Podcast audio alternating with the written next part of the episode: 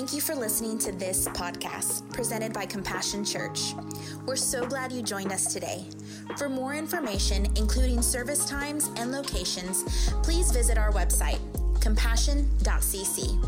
Now here's this week's message.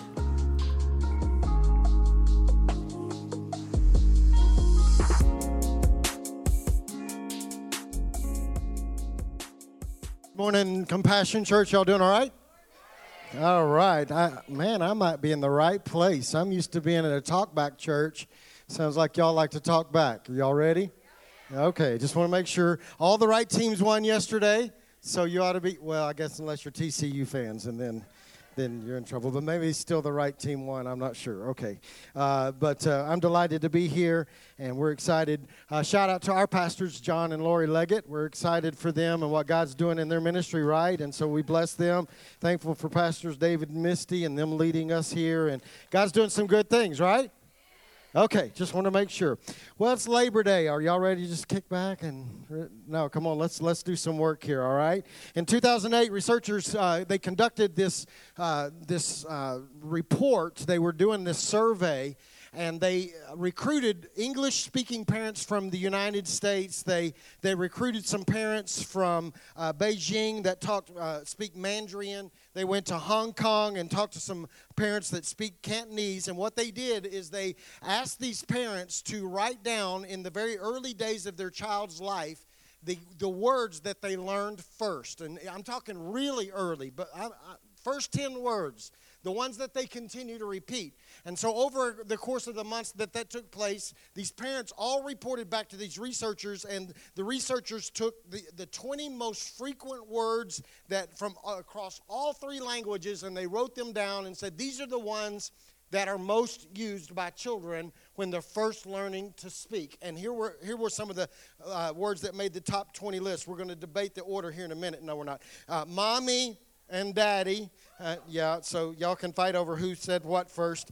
These are the six words that made all three languages in the top 20. Mommy, daddy, hello, bye, uh-oh. Have you heard that one? And woof, woof. Right. So then they looked back at the individual languages, and what they discovered was that there were some words spoken in English frequently that were not spoken by the children that speak Cantonese or Mandarin. And those are the words I want to tell you, because they said that these only appeared in the English language from these children, these words. Bottle, banana, I don't know how that one made it, but banana, kitty, and no. Okay, not in Mandarin, that one didn't make the list. Not in Cantonese, that one didn't make the list. The only language that the word no made the list of the top 10 words that they used was English. In English is no. And so I think it's interesting, to me at least, that American children use the word no. It seems like from our earliest days, we are bombarded with that word.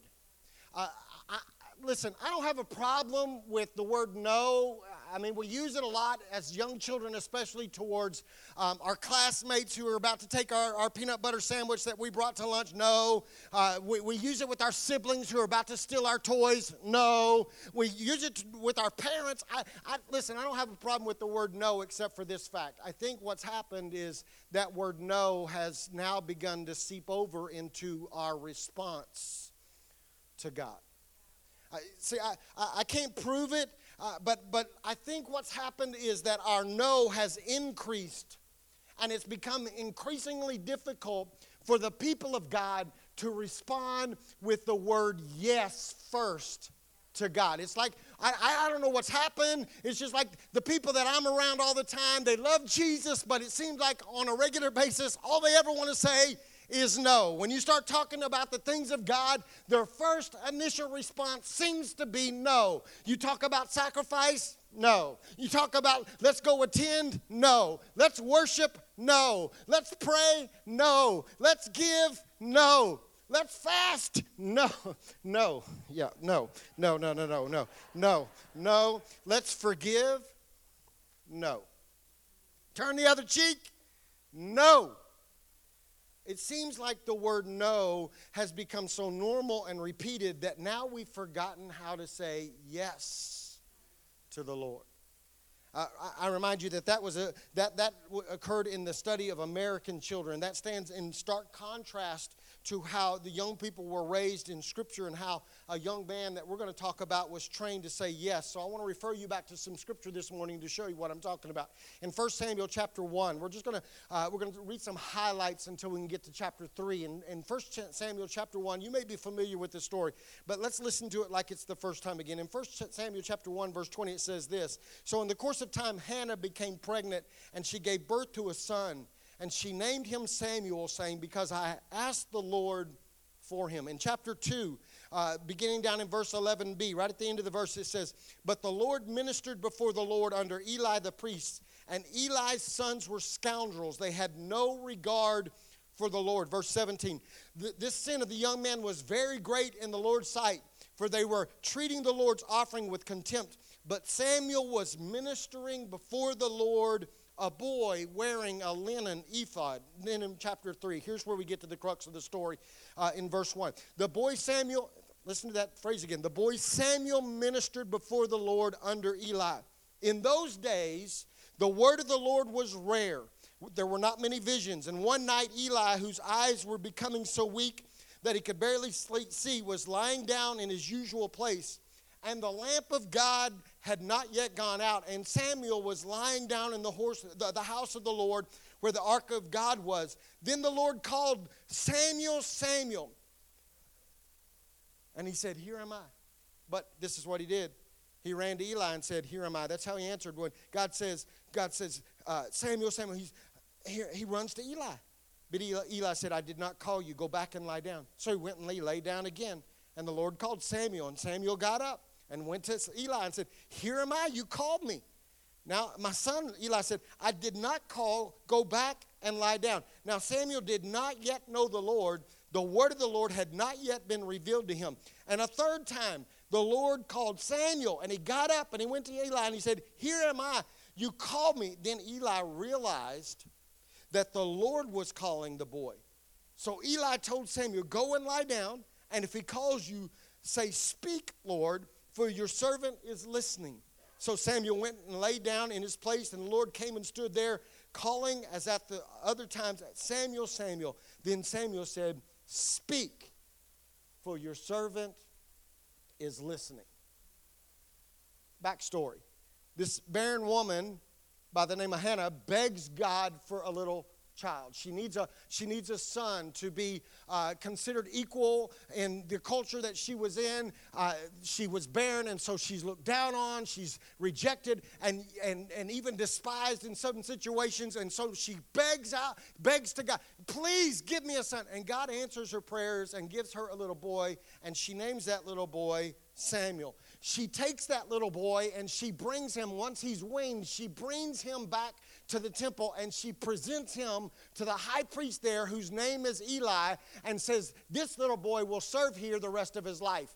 Eli had his own sons. Eli's the high priest, but he has his own two sons. The only problem was Eli's sons were corrupt. They were evil. If you want to read the backstory, it's an interesting story. You can go see what they were doing. They were stealing the offerings that people would bring into the temple to make sacrifice to God. When they would bring their offerings, these two corrupt sons would take the best part of the offering and keep it for themselves. And if that wasn't bad enough, they were sexually immoral, so when women would come to worship in the temple, they would use and leverage their power over those women to get sexual favors, all right? And we're just being blunt here. I'm just reading Bible, okay? That's what was going on. And so because of that, what happens is that God pronounces judgment over the house of Eli, like he should, right?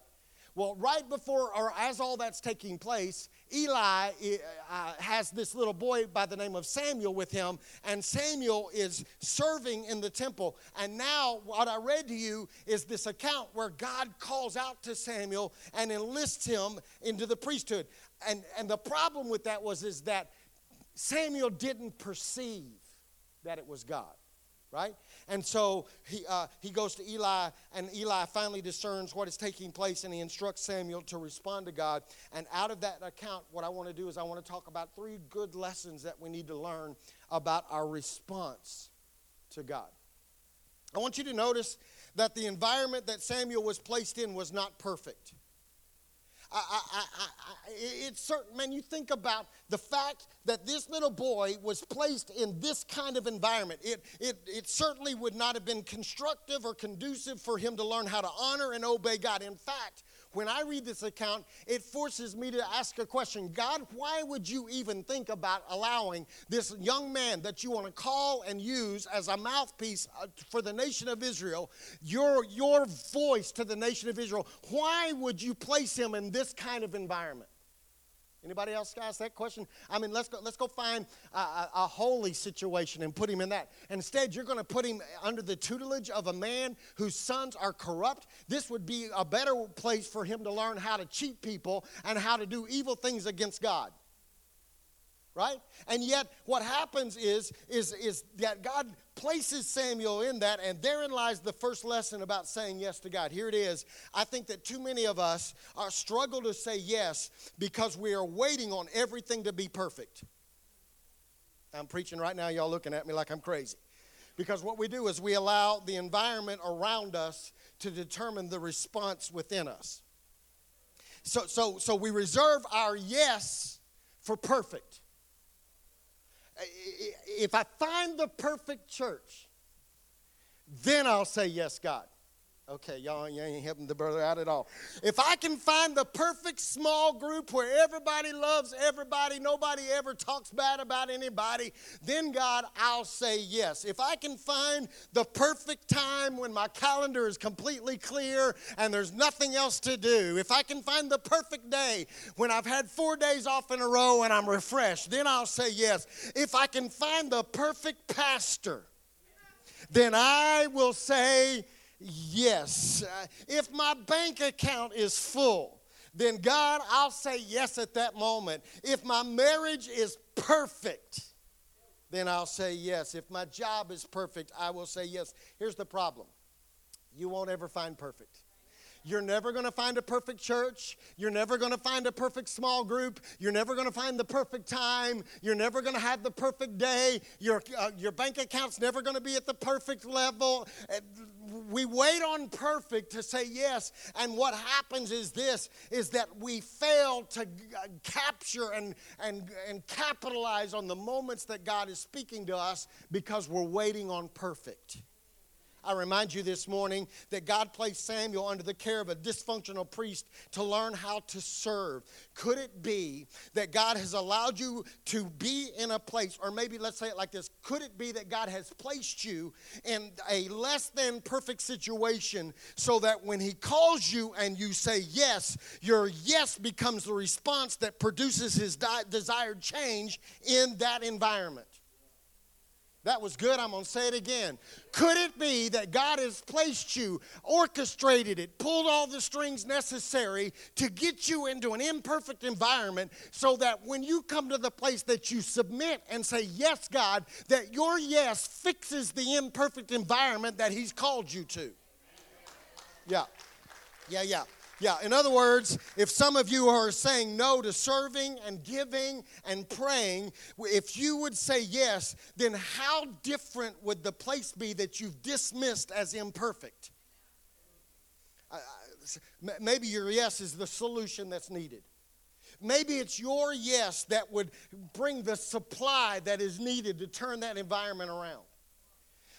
Maybe your yes is the fix for the problem that until you quit using the dysfunction of that environment as your excuse, if you would step in and go, you know what, God, it's not perfect, it doesn't seem to be right, and I may not have much to bring, but what I do is I bring my yes to you in a moment of faith, saying, if I say yes, then I believe you can use me to fix that environment, to help that environment, to assist that environment. I just want to tell you this morning that some of you think this church is imperfect. All that's needed is your yes. Some of you think the environment you're living in, the workplace that you're in, you're just like, man, this place is a disaster. Then say yes to God. It could be that he sent you there on purpose. Quit complaining about it. Oh, that went right back there and bounced back. Quit complaining about it. Quit gossiping about it. Quit Facebooking about it. Quit tweeting about it. Quit Instagram messaging, LinkedIn. I don't even know it all. Quit doing all that junk. And instead look at God and say, if you place me here, if your word declares that you order the steps of righteous men and women, then apparently you will position me in this place so that when I say yes, I must have something I can bring to the table to fix the environment that I've been complaining about. Yeah, maybe your answer of yes is the change that can bring the change to somebody's no. See, Moses said yes. It wasn't perfect, but he said yes, and it brings deliverance. Gideon said yes, and all of a sudden, out of nowhere, victory's won. Paul says yes, and all of a sudden, if Paul hadn't said yes, I got news for y'all today, we wouldn't be sitting here. Because he goes to the Gentiles, us. And he gives the good news in a less than perfect. Say yes to God and see what he can do. So why don't you say yes and see what can change? Why don't you say yes and see what is possible? Quit holding on to your yes for perfect. Instead, what I want you to do is allow your yes to be what God can use to bring perfection.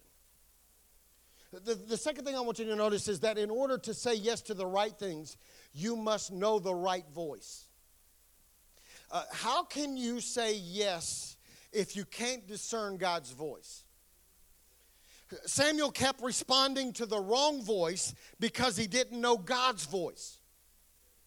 If you can't discern his voice, then this is what's going to happen.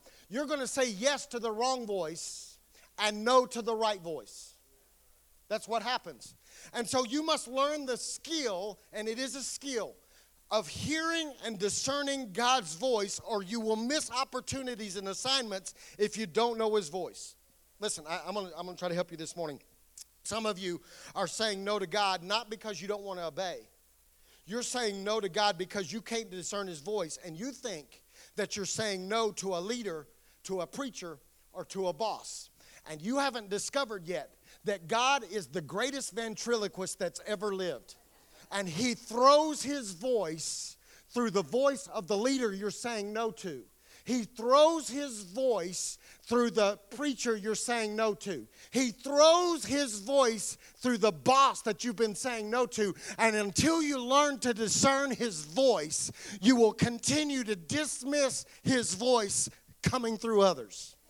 I need some married folks in the house to testify that God can throw his voice through somebody else, right? There's a lot of times that I want to say no because the voice I'm hearing sounds like my wife, but the truth is it's the Holy Spirit trying to get my attention. And when I learn to discern that God speaks through her, then I can say yes to the right voice. And some of you keep saying no because you simply don't know how to discern his voice. Scripture declares that his sheep know the shepherd's voice. My question to you this morning is very simply, do you? It's an acquired skill. Here are three ways that you learn to distinguish his voice. If you're taking notes, you can write these down. You learn to distinguish his voice by repeatedly listening on purpose. In other words, a lot of you talk all the time to God, but you don't on purpose listen to God. I think there's a lot of pressure in the church world today that everybody wants to talk to us about praying. Pray, pray, pray, pray. And that's what we do. We pray, we talk, we pray, we talk, and we never shut up and listen on purpose to hear the shepherd's voice. The first step to hearing and learning to distinguish his voice is you got to be quiet in his presence on purpose and say, God, I want to hear you. You've heard from me. Now I need to hear from you. I would submit to you that your prayer life needs to change. Here we go. I think you ought to spend less time talking and more time listening. Yeah. Okay, I won't sell any books on that one. All right. The second way that you learn to distinguish his voice is this. You seek wise counsel from other people who know how to hear God. I take you back to Scripture. Samuel would have missed hearing from God had it not been for Eli's wise counsel. How many times do we miss saying yes to God because we won't seek wise counsel from people who know how to hear from God? So when people of wise counsel come to us and they say, God's trying to speak to you, don't tell me what God's saying. I can hear it for myself. Ooh, okay. God is telling you, don't go to the bar to find your mate. I don't want your opinion.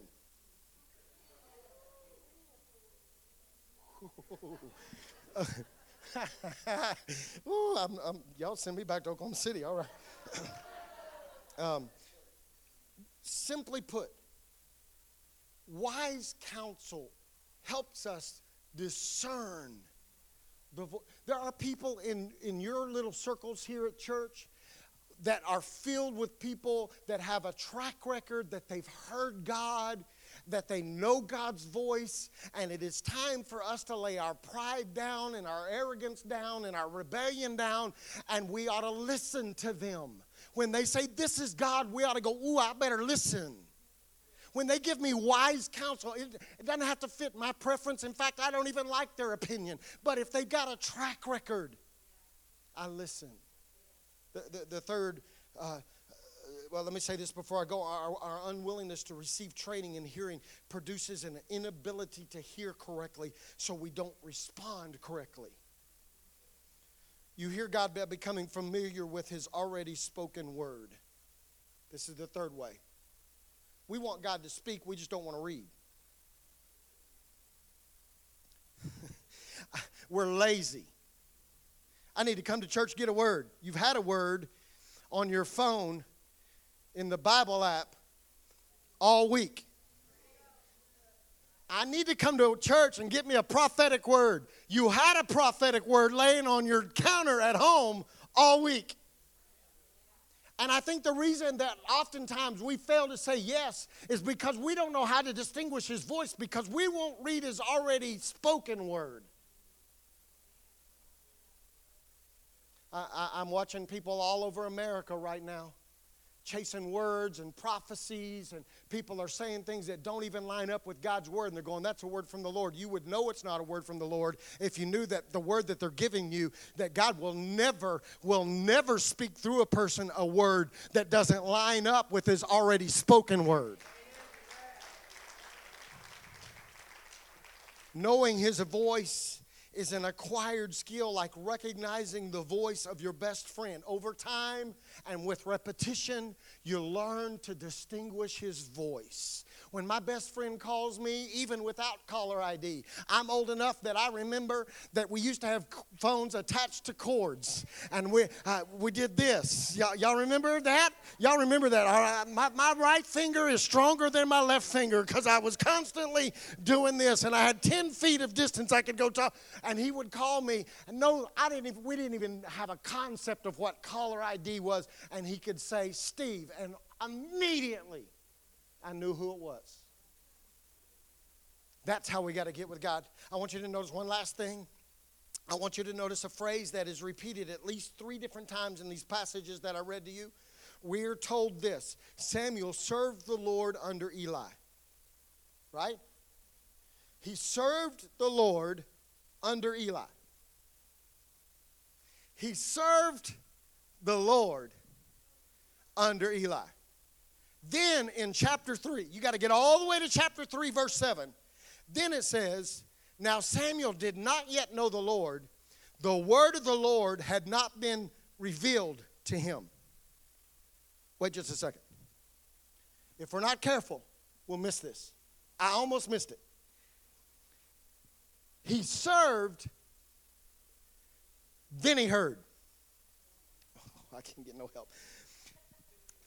Let me say it 3 times. He served, then he heard. He served, then he heard. Maybe, just maybe, I just came to just give you a maybe. Maybe we've got the order wrong. Maybe in our hearts, in our spirits, we come to this place in our walk where we want to hear before we serve. Okay.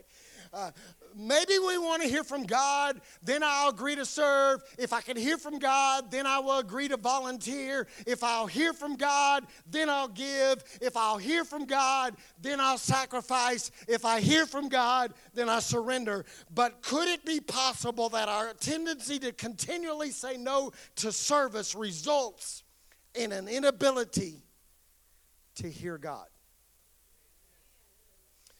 Could it be that Samuel's yes triggered an ability to hear? He's laying there. 3 different occasions God calls his name. He doesn't know how to respond. He hasn't had the word of God revealed to him. He goes to the wrong voice 3 different times. Finally, Eli goes, "You're missing it. Go back." And when he speaks again, recognize that it's God. And yet before all of that, it says he served God under Eli 3 different occasions over and over again. He served, then he heard. Could it be that the posture of serving positions us and prepares us, enables us to hear better? I just came to tell you this morning that I'm concerned for you, for some of you, because some of you aren't hearing because you're not serving. Or you're attending, but you're not serving. You're walking into a house, but you're not serving. And you're freaking out because I can't hear God. I can't get, if he would talk to me, I'd know what to do. How about this? Do something and then listen. You say, "Well, I don't know what to do." Do something. The leaders in this house will help you figure out the right thing to do, because some of you, you're like, I want to hear God. I want to go serve in the children's ministry, but you hate kids. The leaders will look at you and go, "You're in the wrong place. Go find something else to do." But at least do something so you can hear. Well, I need to hear God, so I want to serve first. I need to be on the worship team. You can't carry a tune in a bucket, and the house would empty if you start singing. They will help you. But we get the order wrong, and we go, "I got to know the perfect place. God, you got to speak to me, then I'll get involved. If somebody will come beg me, I'll get involved." No, say yes to God now. And when you begin to serve, you will hear from him, and he will speak life into your life. Maybe if our first response was yes rather than no, then our ears would open up to his voice. I'm finding churches full of people who've been coming to church for years and years and years, who desire to hear from God, that will look at you and say, "I can't hear from him." The reason they can't is because they won't do nothing. "I'm just waiting. I'm just believing. I've been here for 22 years. And I'm just believing that one of these days God's going to say to me." Y'all think that's not going on. That's going on in the kingdom of God right now. There are houses full of people that all we're doing is discipling disciples.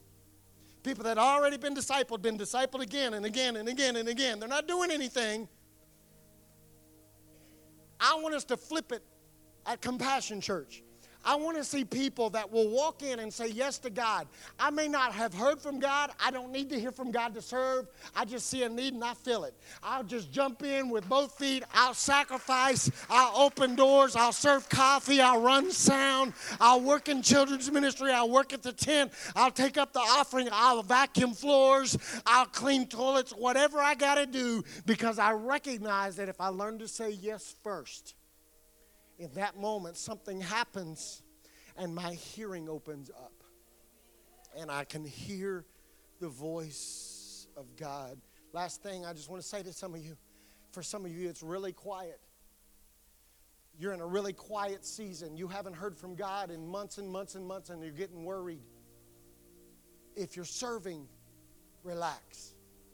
You're in the right position and in the right posture. If you're not doing anything, jump in and see if God doesn't stand and say, "This is the word of the Lord for you." Father, I pray this morning that you would help us. We need you to help us in this body and in our individual lives. We need your help. We want to learn to distinguish your voice. We want to hear from you clearly. And we've been trained as American Christians. It seems like we've been trained to say no first. I pray today that what would happen in this house and in the lives of your people here is that we would become a people whose mouths and hearts are full of a yes. And so every time we see a need, we would respond yes first. We won't consult all of the reasons as to why it's not perfect. We won't consult our calendar and say, I don't have any time left. We won't consult our financial situation. We will just simply be so receptive to you and so willing to help you that we would say yes. God, I pray that we would learn to distinguish your voice. God, for anybody in this room that's struggling to hear you right now, I pray that they would take an intentional step and they would serve so that they can hear. God, if there's a man in this house, a woman in this house that's struggling, they feel like that their prayers are hitting heaven and they're never hearing your voice, I pray that they would take stock of their own situation and they would begin to evaluate whether or not they're serving. And if they're not, I pray that they would plug in so that they can hear. I ask you to do this in Jesus' name. Every head bowed, every eye closed. Maybe for some of you this morning, maybe you're visiting, maybe it's your first time, maybe it's your 100th time. But you would say, Steve, the first yes I need to say is to Jesus. I recognize that in order to hear the shepherd's voice, I've got to be one of his sheep. And the way we become one of his sheep is we surrender our heart and our life to Jesus. We submit to him and ask Jesus to become the Lord and Savior.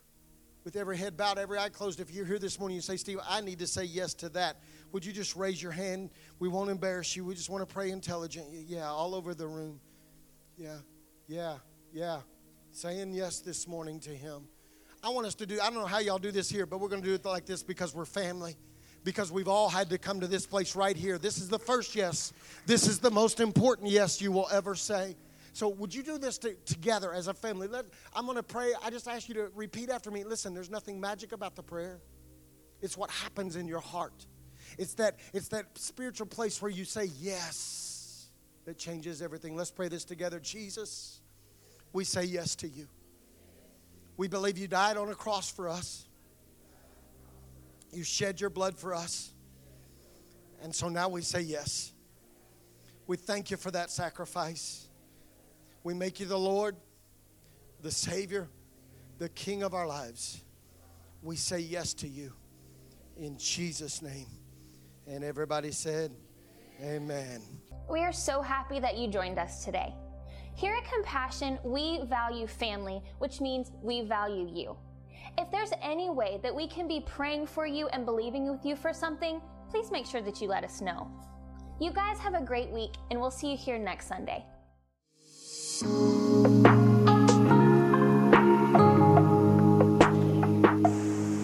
Thank you for listening to this podcast presented by Compassion Church. We're so glad you joined us today. For more information, including service times and locations, please visit our website, compassion.cc.